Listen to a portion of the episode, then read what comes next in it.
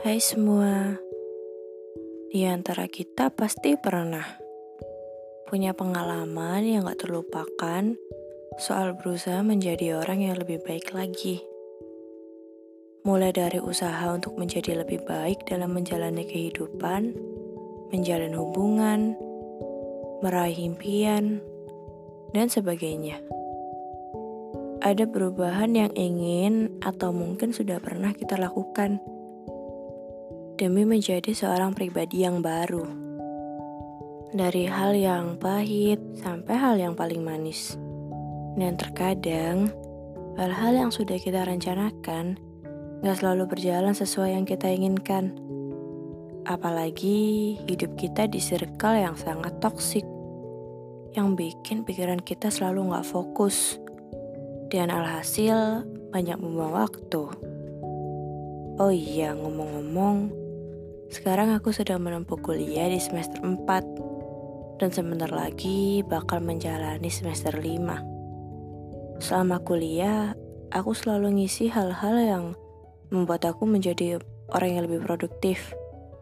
Dari ikut organisasi, ikut unit kegiatan mahasiswa, ya walaupun juga sambil bekerja di pagi harinya.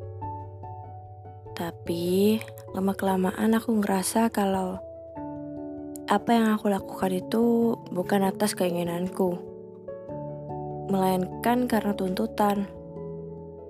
Dari hal kayak gitu, aku makin ngerasa bahwa lingkunganku ini benar-benar toksik. Aku sempat stres berat karena aku selalu memikirkan apa yang orang lain katakan. Apalagi aku kerja yang notabene harus bertemu dengan orang-orang setiap hari. Dan terkadang mereka juga suka mengatakan hal-hal yang gak enak untuk didengar di telinga. Namun ya aku berusaha buat melaluinya. Seakan semua itu baik-baik saja. Tapi ternyata gak semudah itu. Hal-hal yang selama ini aku pendam sendiri, lama-kelamaan seakan menumpuk dalam pikiran dan ujung-ujungnya stres berat hingga setiap malam aku nangis. Padahal juga nggak tahu penyebabnya apa. Pernah kan kalian? Aku bahkan sempat berpikir bahwa aku harus ke psikolog, ke psikiater, melakukan meditasi. Karena aku kayak suka memendam masalah sendiri dan berujung stres berat. Huh. Dan beruntungnya, di titik itu aku punya orang yang selalu ada buat aku. Saat aku benar-benar down, dia selalu ajak jalan-jalan keliling kota. Ya, tapi itu dulu sebelum pandemi ini menyerang kota Surabaya.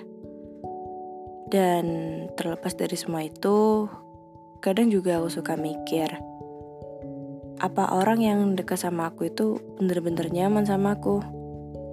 Apa orang-orang yang deket sama aku itu bener-bener tulus sama aku. Kayak udah serendam itu pikiranku. Karena kebiasaanku yang suka negatif thinking bikin aku gak nyaman sama orang yang deket sama orang terdekat aku. Bahkan, aku hanya memiliki sedikit teman yang benar-benar ngerti aku. Walaupun kadang suka bertengkar dengan hal-hal kecil.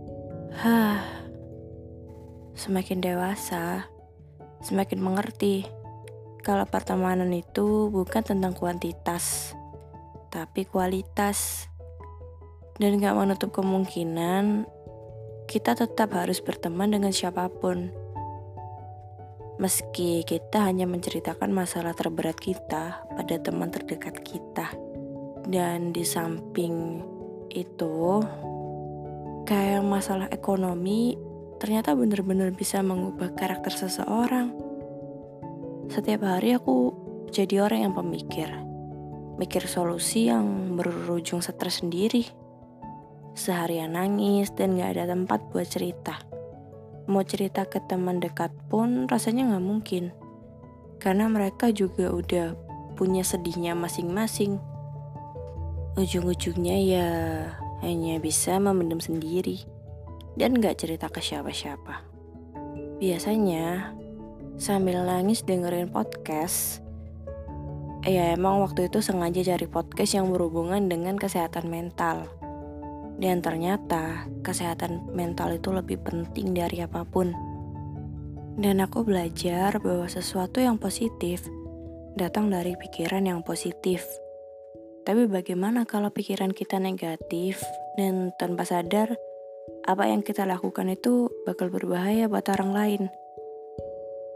Setelah mendengarkan podcast tentang kesehatan mental itu, kayak aku ngerasa ada yang mendengar dan merasakan apa yang aku alami akhir-akhir ini.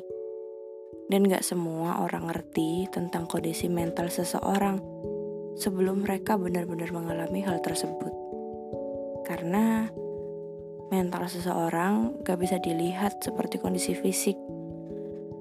Bisa aja orang yang selalu senyum, ceria, ternyata mereka menyimpan masalah yang benar-benar berat. Kan gak ada yang tahu. Semakin hari, semakin terbiasa menjalani semuanya. Aku yakin bahwa orang yang toksik itu memang ada di mana aja. Bahkan orang terdekat kita sekalipun bisa jadi toksik buat kita. Tinggal pintar-pintar menyaring dan mengedepankan pikiran positif kita aja biar nggak mudah terjebak dalam pikiran-pikiran yang toksik gak penting. Dan dari pengalaman di tahun 2019, kita harus banyak belajar tentang kesehatan mental kita sendiri dan pengaruhnya buat kita ke depan.